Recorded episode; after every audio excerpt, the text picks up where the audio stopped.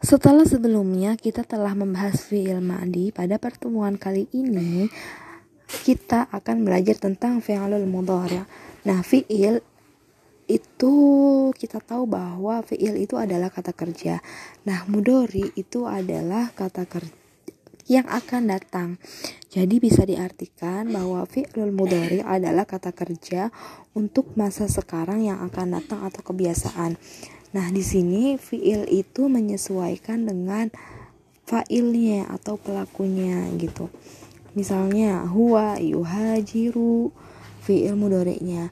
Kalau pakainya huma jadi huma yuhajironi, hum yuhajiruna, hiya tujahiru, huma tujahironi, hunna yuhajirna, anta tuhajiru, antuma tuhajironi, anti tuhajirina antuma tuhajironi antunna tuhajirna ana uhajiru nahnu nuhajiru